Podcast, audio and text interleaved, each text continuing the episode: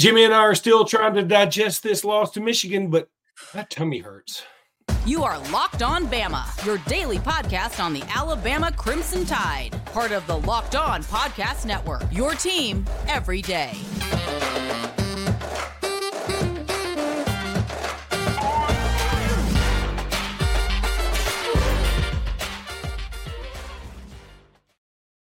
Hey, everybody, and welcome back into Locked On Bama. Luke Robinson, that's me. Jimmy Stein, that's him. This episode is brought to you by FanDuel, and thank you so much for making this your first listen every single day, even under these horrific circumstances. Jimmy, Alabama loses in overtime 27 to 20 to Michigan. Um, I'm, I'm still trying to really wrap my head around all this. We did a live reaction show last night. I encourage you to go check it out because it did have some visceral reaction, obviously. Uh, I didn't even stay up for the entire Washington Texas game because I mean, why bother, right? I mean, I, am a college football fan, but I'm also a human being, so I was a little bit depressed.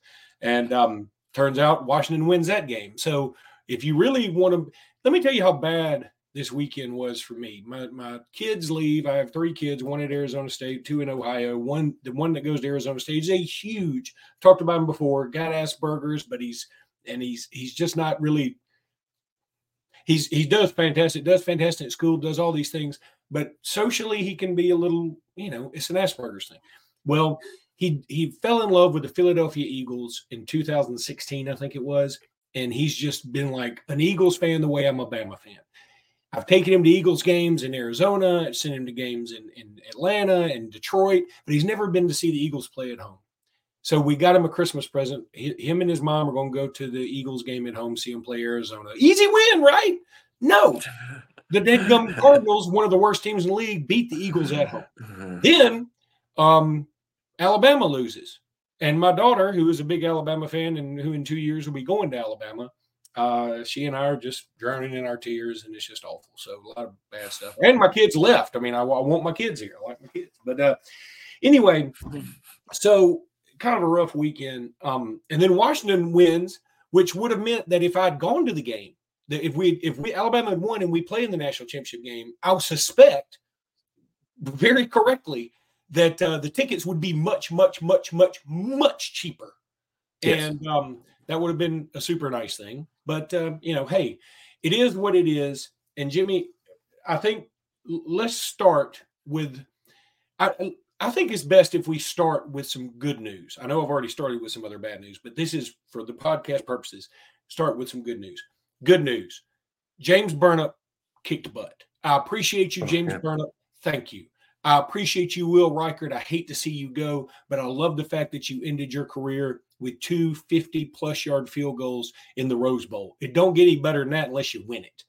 Um, other than that, and, and Justice Haynes, I thought Justice Haynes played his tail off. And Jason McClellan's return, uh, getting two touchdowns, which also sort of helps us when Georgia fans say, well, you know, so and so was hurt in the SEC title game. Yeah, we didn't have Jason McClellan, who, by the way, pretty good when he's healthy. Um, those other than that, I'm having a hard time finding the goodness. Now, one thing that I did think about last night was, you know, we can complain about a lot of things, and we will in this second segment. But you know, in the second half, for all the defensive issues we had and, and confusion we had, Michigan didn't score in the second half until just the, the final minute and then in overtime. Those the only two times they scored. Now, giving up that long drive and especially fourth and two in their own 30 was terrible. But the defense needs to be applauded to a degree because they really picked up their game in the second half. Yeah, I thought the defense played extremely well in the second half, really for most of the game. Uh, I mean, I, I, think for, for whatever reason, uh, I think a lot of the fan base just underestimates Michigan. I, I don't really know how or why, based on results, based on their dudes. Uh, I mean, th- this is a really good team, and uh, you know they may, in fact, win the national championship. And the fact of the matter is, let let's say Michigan wins the national championship. Uh, Alabama proved their one play short. One play. All they needed to do was make one more play, whether it was that fourth and two, Luke reference, whether it was the Milroe fumble, uh, whether it was a play in overtime. Uh, just just change. All you have to do to change the outcome of that game is change one play, and and you have a handful to choose.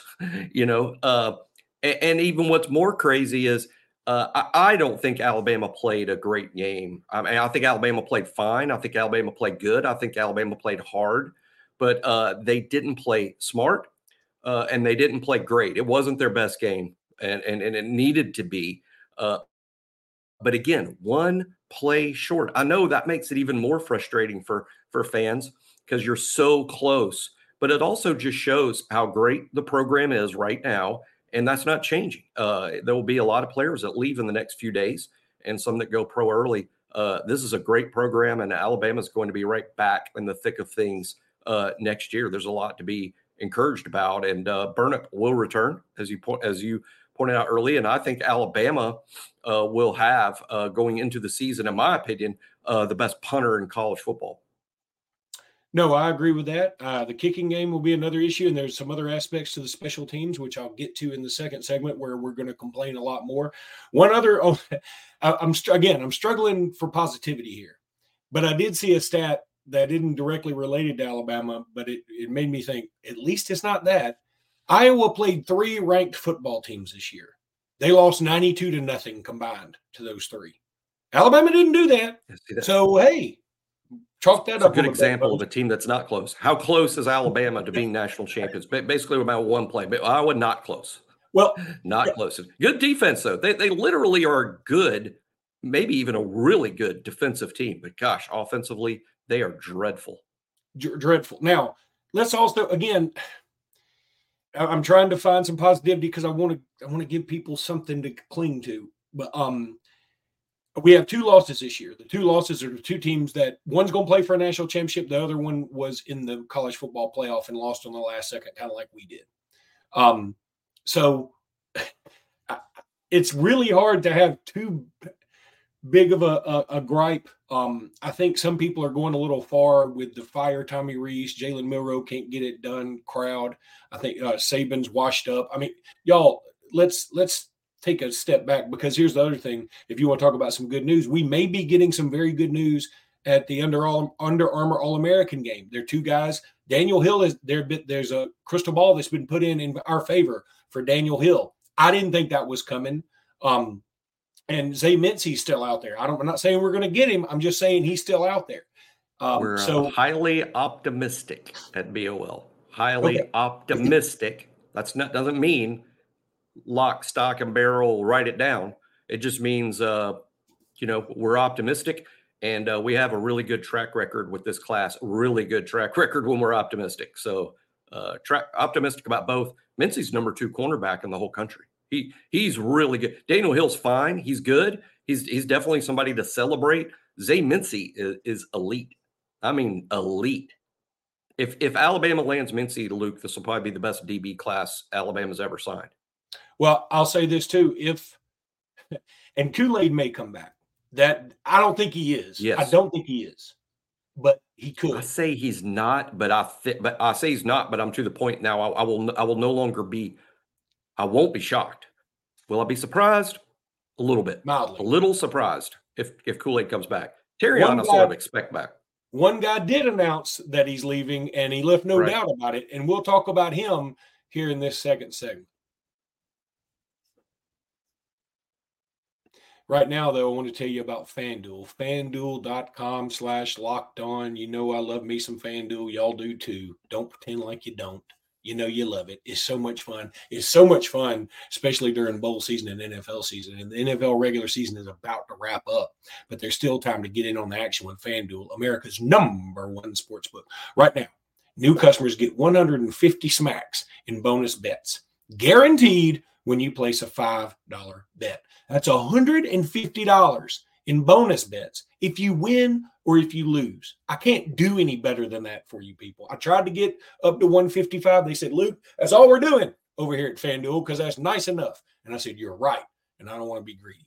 The app is so easy to use, and there are so many different ways to bet, like same game parlays, live same game parlays. Find bets in the new Explore tab, make a parlay in the Parlay Hub that's the best way to find all these popular parlays that everybody's knocking home and much, much, much more. So visit fanduel.com slash locked on and make your first bet a layup because basketball season is coming right around next. That's what you want to get involved in. And basketball, they got games every day, bruh. FanDuel is an official partner of the NFL.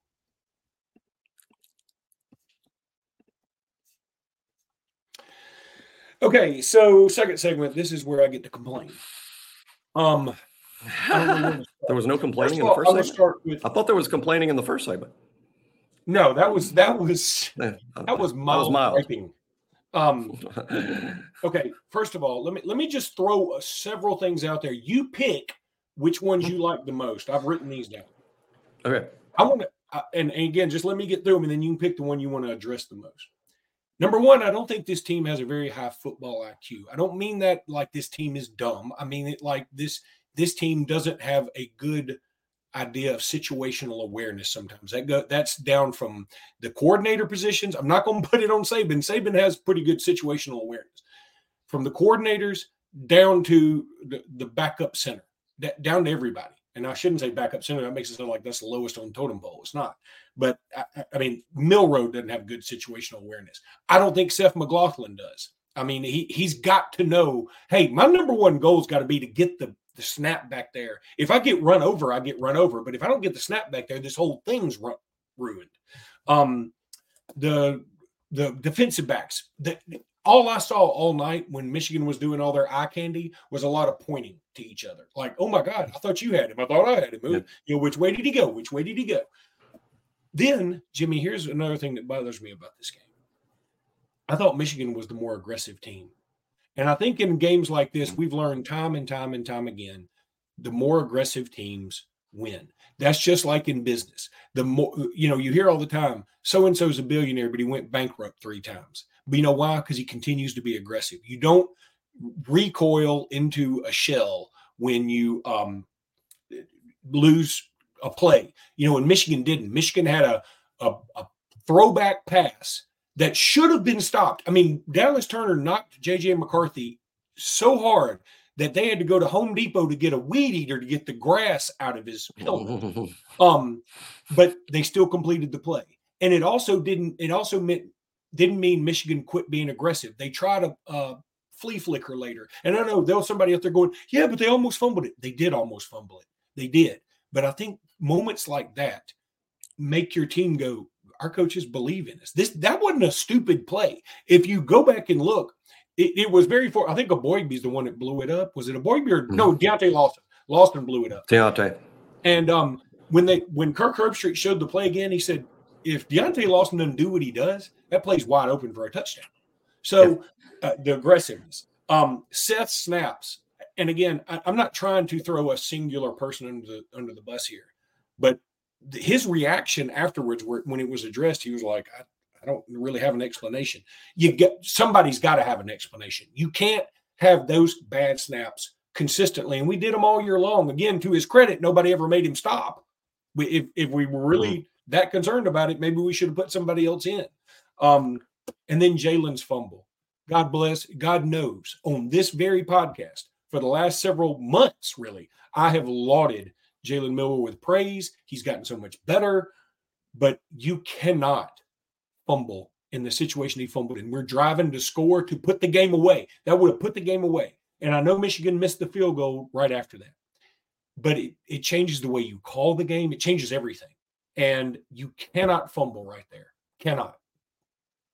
I do think the Jalen fumble was a major, major play in the game that uh, helped shape uh, the outcome, and it was uh, a bad, a bad play. All turnovers are, and uh, that's one thing. You know, I think he got better as the season progressed in terms of turning over the ball was an issue very early in the season, and by late in the season, uh, Alabama turned over the ball at the quarterback position far less than than the vast majority of teams. Still, something that needs to be cleaned up and addressed in the offseason. Uh, but but overall, not not terrible. The snaps, uh, you know, I think Seth's position with the team is one of the more interesting debates.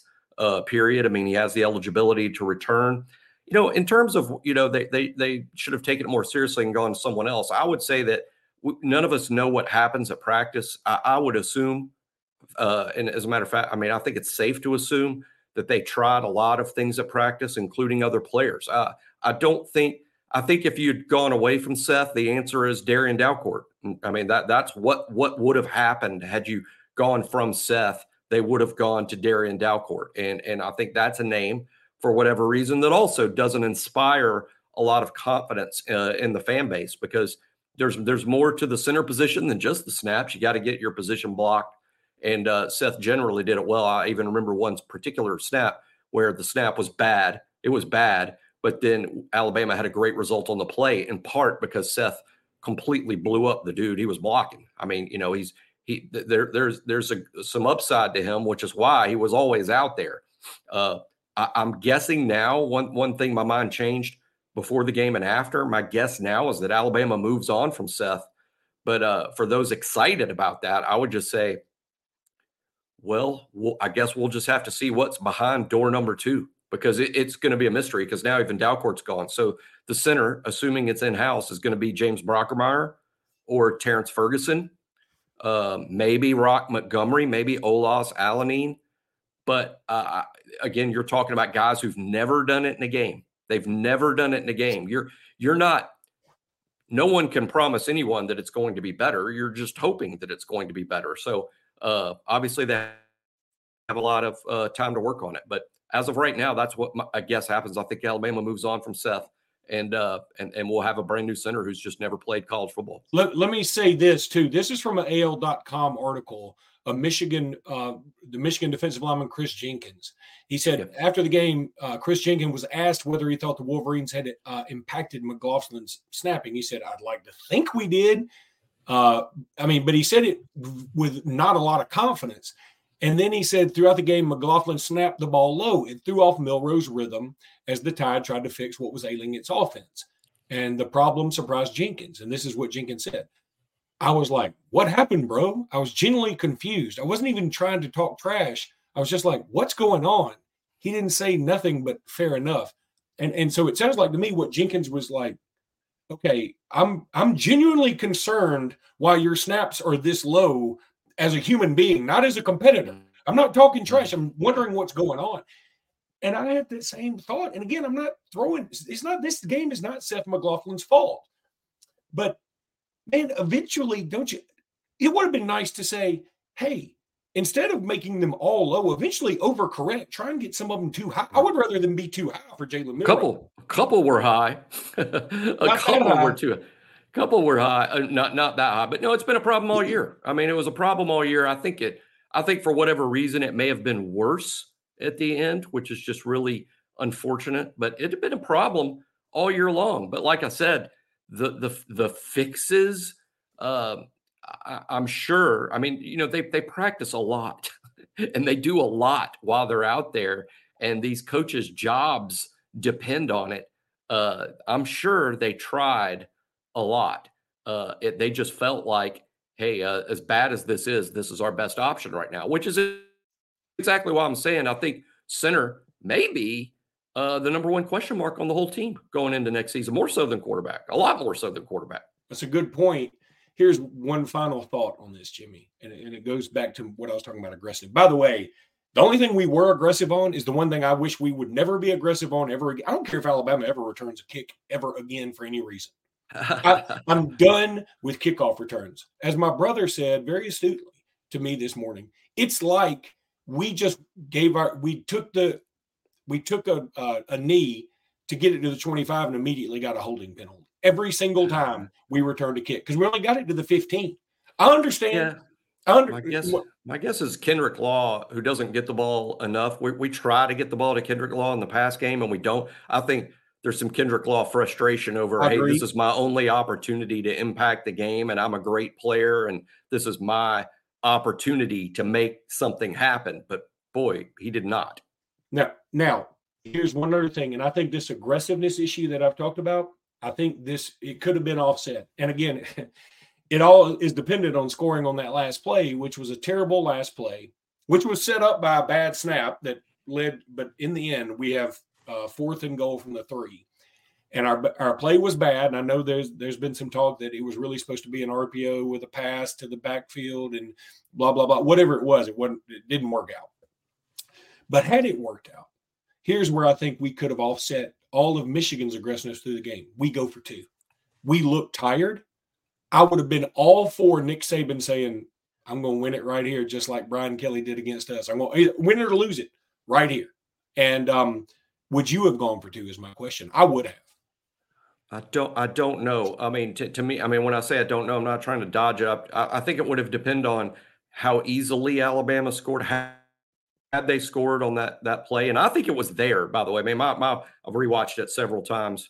I think it was there. I think Milroe, you know, the guard pulls and Jaeden Roberts did did a fairly decent job of sealing off that edge. I think had Milroe followed Jaeden Roberts and stayed on his left hip, he probably scores.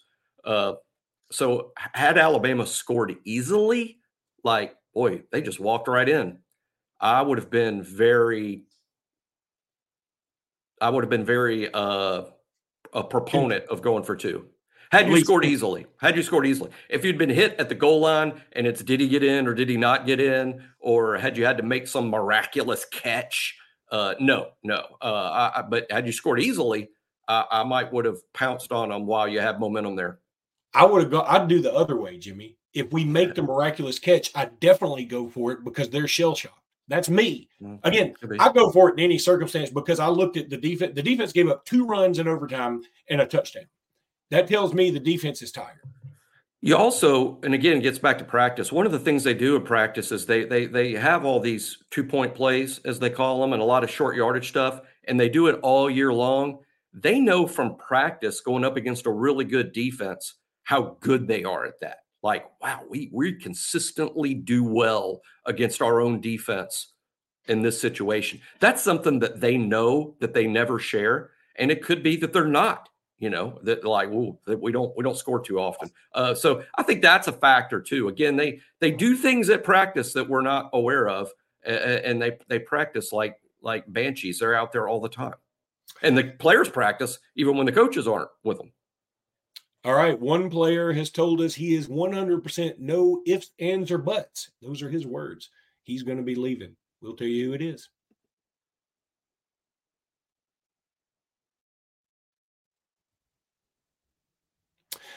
So Dallas Turner, uh, he made no bones about it. He's out of here, and um, he sounded as if he's kind of anxious about it. And and look, you catch a guy. I, I'm not going to read a lot into an emotional statement after a loss like this. I'm not going to read a lot into it. Um, I just think Dallas Turner is like, yeah, I'm, I've done all I can do, and I don't blame him because Dallas Turner is, he's probably a top 15 pick, maybe even a little bit higher. He's um, He's won several accolades. No, he didn't win a national championship at Alabama, and that's a shame. I hate it for him. Um, but I, if I'm Dallas Turner, I'm leaving too. I didn't think J.C. Latham played a very good game. I didn't think he had a great year, honestly, but uh, I think he's also gone. And then it comes down to okay, Alabama is going to have to make some roster room. There's no doubt about that. And I don't know exactly how it's gonna uh, it's gonna go. But uh, Jimmy, your thoughts on Dallas mm-hmm. Turner, and then anybody else that could be hitting the door. Yeah, I hope people. I mean, you know, one thing I, I noticed last night on BOL. I mean, it's not fair for the fans to have this emotional reaction and then be upset when the players are emotional. They, the players should be and are more emotional than the fans. I mean, Dallas was emotional and upset that's not to say that uh, that that that he's going to rethink and stay. I, I, I 100% expect Dallas Turner to enter the draft. Now, 100% expected that before last night's game. Uh, I just think his quote was just born of frustration and emotion over losing the football game. It means more to them than it even does to us. I know that's hard to fathom, but it's true.